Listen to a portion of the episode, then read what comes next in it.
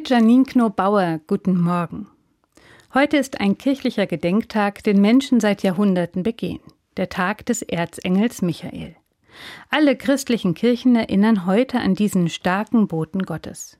Dabei hat der Engel Michael nichts mit den niedlichen Darstellungen zu tun, die es von Engeln vielerorts gibt.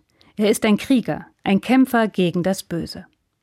Der Prophet Johannes erzählt vom Engel Michael in seiner Offenbarung, dem letzten Buch der christlichen Bibel. Johannes stellt sich das Böse als einen Drachen vor, der von den Menschen Besitz ergreift und sie verführt. Am Ende der Zeit aber wird die Macht des Bösen gebrochen werden. Der Engel Michael kämpft gegen das Untier und besiegt es ein für allemal. Das Böse endet.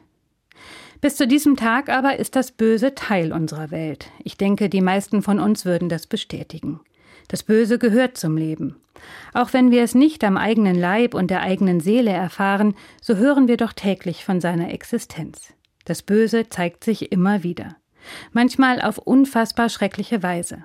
Ganz besonders denke ich dabei an die Ukraine, wo die Menschen einander täglich Böses antun. Menschen, die jenseits des Krieges Familienväter sind, Brüder, Söhne. Im Krieg zeigt sich die Fratze des Bösen besonders unverstellt und wie es diejenigen entstellt, die ihm ausgesetzt sind. Ich bin froh, dass es im christlichen Glauben Platz gibt für Gestalten wie den Erzengel Michael. Der Glaube an die Kraft, die von diesen Gestalten ausgeht, bewahrt mich davor zu resignieren.